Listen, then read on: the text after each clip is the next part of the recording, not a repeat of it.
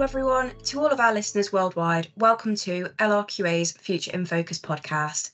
My name is Holly Plackett. I am a global marketing executive for LRQA, and it is my pleasure to host this podcast episode for you. Today, I am joined by a returning guest of this podcast, Martin Cottam. Hi, Martin. It's great to have you back on the podcast. How are you doing? Hi, Holly. I'm really well, thank you. And it's great to be back on the podcast.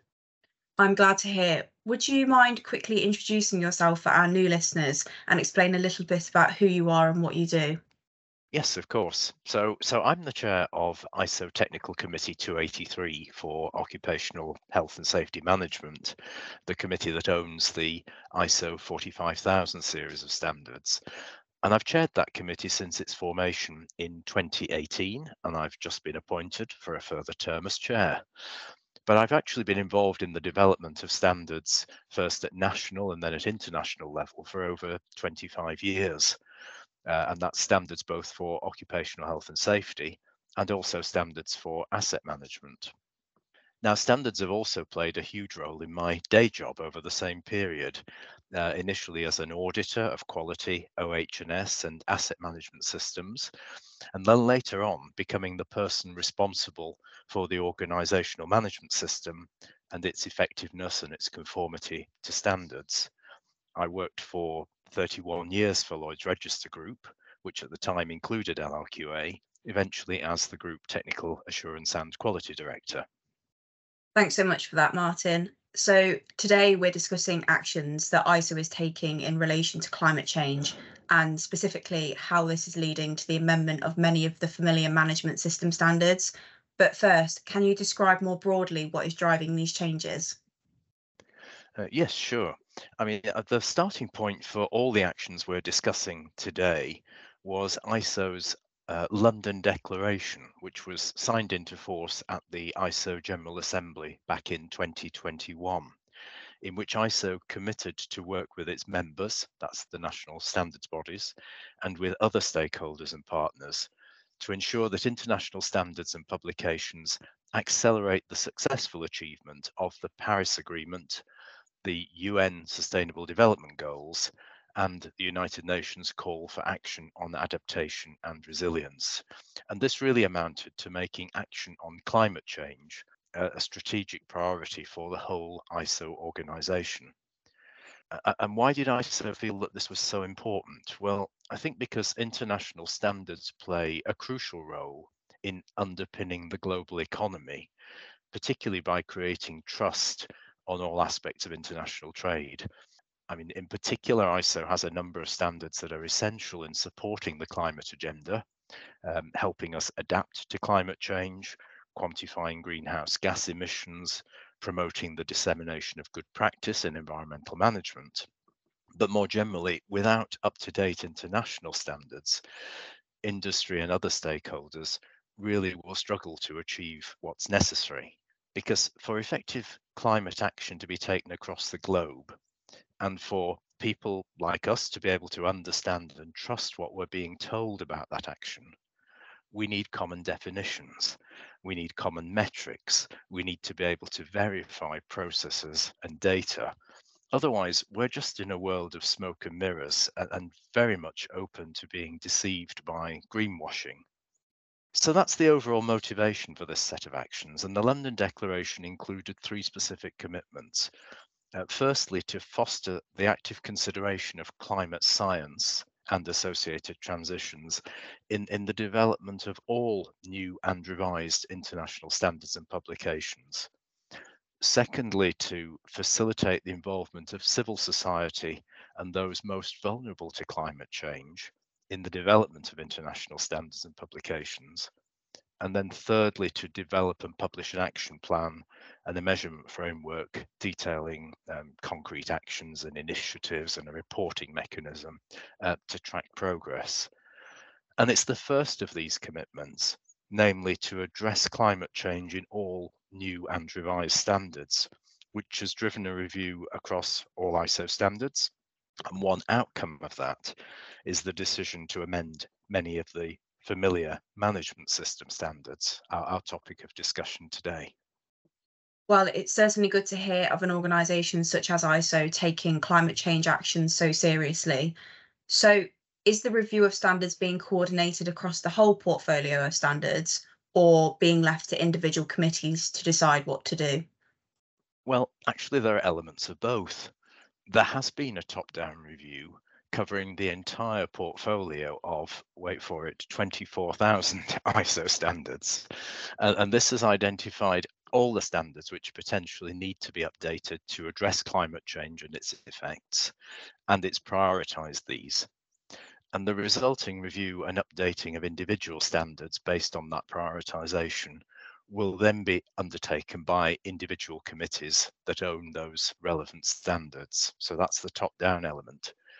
But there is also a bottom up element in that individual technical committees have been encouraged to consider the effects of climate change in respect of their own area of responsibility and to take whatever action they consider necessary.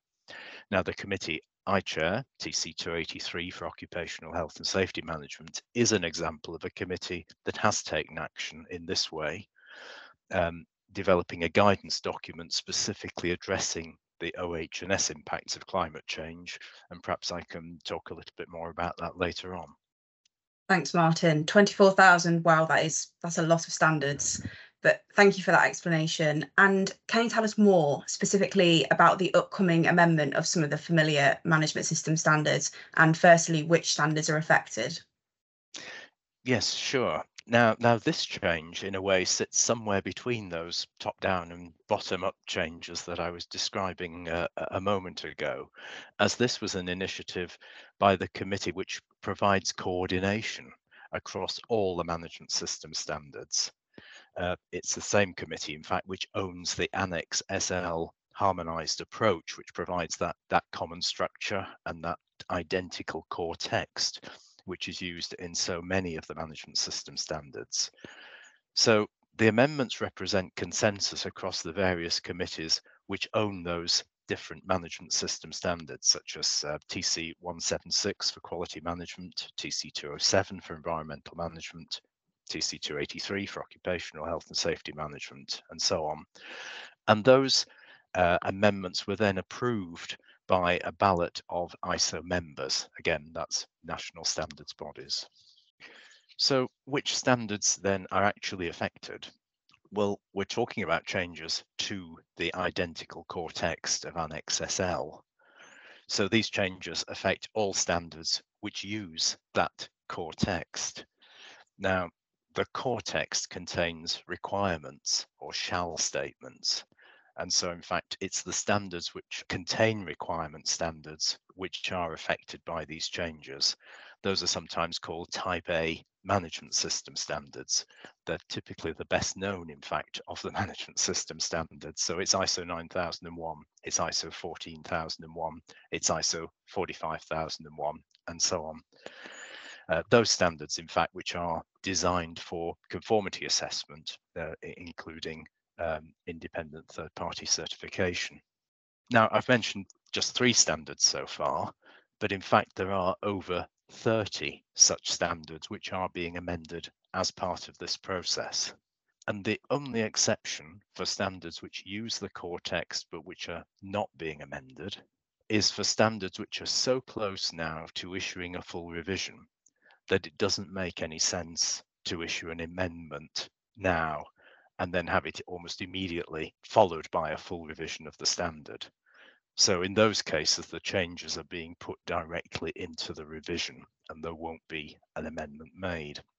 In fact, one standard that was already undergoing revision has actually already reached publication now within the last few weeks. So the first standard to include these new requirements has actually already been issued. That's ISO 7101 uh, on management systems for quality in healthcare organizations. And perhaps I, I should clarify what we mean by an amendment as opposed to a revision. An amendment is simply a list of changes to a standard. So in this case, it's a single page document simply describing what additional words have been added and where they've been added and the issuing of the amendment leaves the existing version of the standard in force, but with those additions. And that's really quite different from a revision, which is where the whole document is republished with changes incorporated into a new version. And that supersedes the version that was previously uh, in force. I know our audience will find that information very useful, particularly the part around the exception for standards that will soon undergo a full revision, as I'm sure many people will be wondering how that works. So thank you for that. So continuing, can you share more detail around what the changes are? Yes, of course. It's it's actually quite straightforward. There are just two changes being introduced, and they're both occur in clause four of the standard, which is the section called context of the organization. And in clause 4.1, that this, all the standards contain the requirement for the organization to uh, understand the context in which it's operating, the external and internal issues that are relevant to its its ability to achieve the objectives of the management system and, and need to be taken into account in the design of the management system. And in that clause, the following extra words have been added. The organisation shall determine whether climate change is a relevant issue. And then in the subsequent clause 4.2, now that's the clause which talks about the organisation needing to understand the needs and expectations uh, of interested parties a note has been added at the end of the clause, reading as follows Relevant interested parties can have requirements related to climate change. So the first of these changes reads like a new requirement. The organisation shall determine whether climate change is a relevant issue. But actually, it follows from an existing requirement that was, had always been there that the organisation shall determine external and internal issues relevant to its purpose that affect its ability to achieve the intended results of the management system. Now, if you think about that, that original requirement should have led any organization for which climate change is a relevant issue to have identified it as such, because that was the nature of that general requirement identify everything that's relevant. So the new clause isn't really adding it's simply reinforcing this message by specifically calling out climate change as an issue to be considered as part of this. So it can't possibly be ignored. And then the second change, this statement that relevant interested parties can have requirements related to climate change, appears as a note. And notes are advisory by nature in, in standards. So again, there's no new requirement here it's simply a very explicit reminder to include climate change when you're thinking about and identifying the needs and expectations of your interested parties. So you might ask the question, why are these changes being made if they're just reminders to do something that the organization should have been doing anyway? Well, there has been some quite clear evidence that not all organizations are actually considering the impact of climate change on all areas uh, covered by their management systems, despite the fact that the requirements seem to be there pretty clearly from the start. And for example, I've, I've personally heard feedback indicating that there are many more organizations considering climate change in the context of their quality management systems than are yet considering it in relation to occupational health and safety management. So that's just one example, but there is some evidence now suggesting that that reminders are needed. And, of course, that's reminders both for the organizations themselves, the owners of the management system, but I'm sure it will also serve as a useful reminder for certification bodies and accreditors so that there's a real effort to help and encourage that all organizations become fully alert to and, and proactive about addressing the risks arising from climate change. Okay, great. Thanks for explaining that. And do you know when we should expect these changes to take effect? Well, we're expecting ISO to simultaneously release the amendment of all 30 odd affected standards during January 2024 or possibly early part of February. Um, and once the amendments are issued, effectively they take effect immediately. So that's rather different from the situation where a full revision of a standard occurs. Uh, and as, as people would be familiar, there's then normally a transition period for organisations to adopt the revised requirements.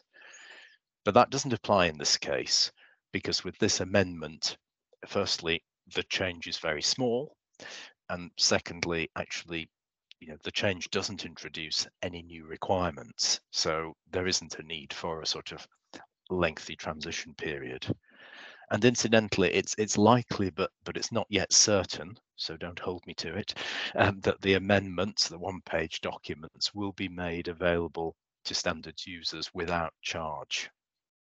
Great. I think what you said there about there not being a lengthy transition period is something that's going to be really useful for our audience to know and really uh, good to note. So thanks for that. And moving on um, to what I think will be one of the most asked questions, can we talk a bit more about what this means for standard users, how these changes will affect them, and how the changes are likely to be addressed under certification?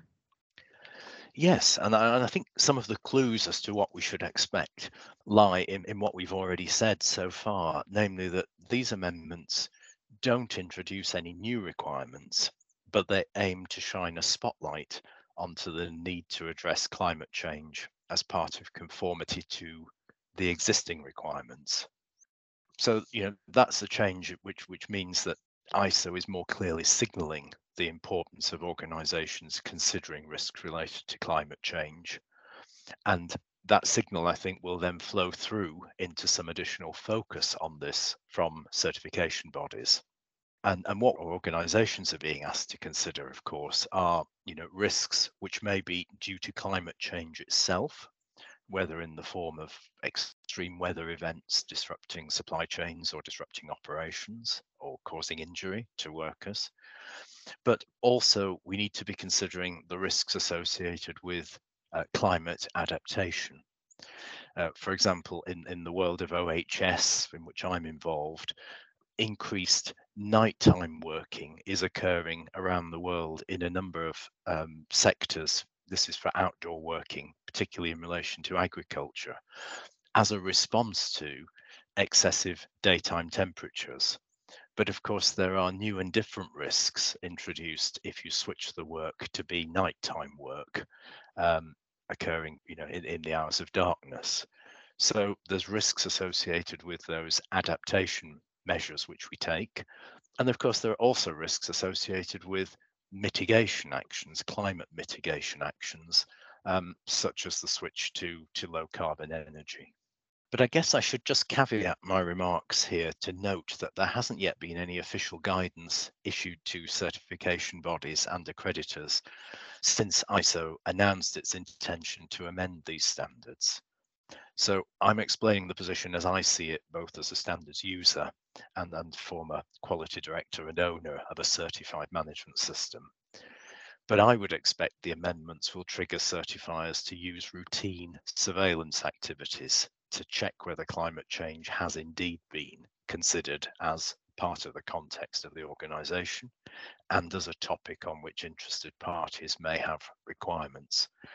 And then I'd expect any weaknesses identified there to be addressed through the usual findings process, allowing time for the organisation to strengthen the, the coverage of climate change where necessary. But where a new assessment of a management system is taking place, I, would expect the requirement to consider climate change to be a, just an integral part of that initial assessment of the organisation's conformity to the requirements set out in clause four of the standard. Thank you for shedding some light on the effects on standard users. What I took from that is that it's unlikely certificates will be reissued and that this is something our listeners should expect to hear more about in the coming weeks. But from your perspective, do you expect to see a requirement for certificates to be reissued to reference the amendment? Well, I can't really envisage it being necessary to, to reissue certificates, given that there are no new requirements being added to the standards via these amendments. Okay, thank you. And finally, Martin, you noted that these amendments may not be the only actions related to climate change. Can you give us an example of the sort of additional things that individual committees are doing? Yes, and let me illustrate that by describing what's going on in TC283, the Occupational Health and Safety Management Committee. In terms of committee level action, we set up a new task group at the start of 2023, specifically to focus on the OH&S impacts of climate change. That group has worked with support from our colleagues in our sister committee, uh, TC207 for environmental management, to develop the outline for a guidance document, in fact, a publicly available specification or PAS, addressing the OHS impacts of climate change.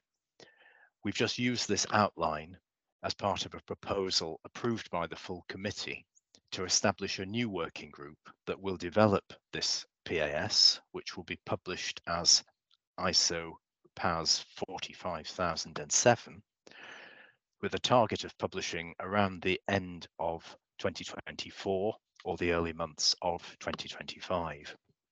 Now, alongside that, we're exploring whether we can develop an area on our committee website in which to provide examples of the OH&S risks related to climate change that organisations have identified and the sorts of actions that they have taken uh, to address those risks.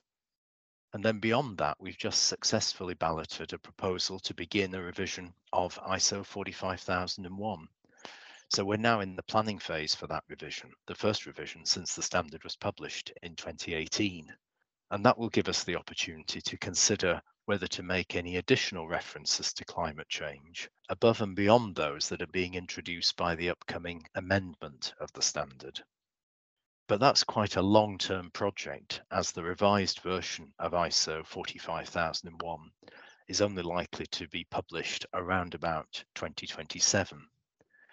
And so thinking about that, that kind of reinforces for me why ISO has taken the fast track approach that it has of simultaneously amending all the standards to really try and increase the focus on climate change right now rather than relying on actions which will only take effect through the publication of revisions of standards years in the future. Wonderful. Thank you, Martin. It's been great having you back on the podcast. I certainly found your insights valuable, and I'm sure our listeners will too. Well, thank you, Holly. It's been a real pleasure to be uh, involved again. And finally, just a reminder to our listeners that you can visit our homepage on Spotify to listen to more episodes and stay up to date with new releases. And to find out more about LRQA services, please visit www.lrqa.com. You've been listening to the LRQA Future in Focus podcast. Thank you so much for giving us your time, and we hope to see you soon.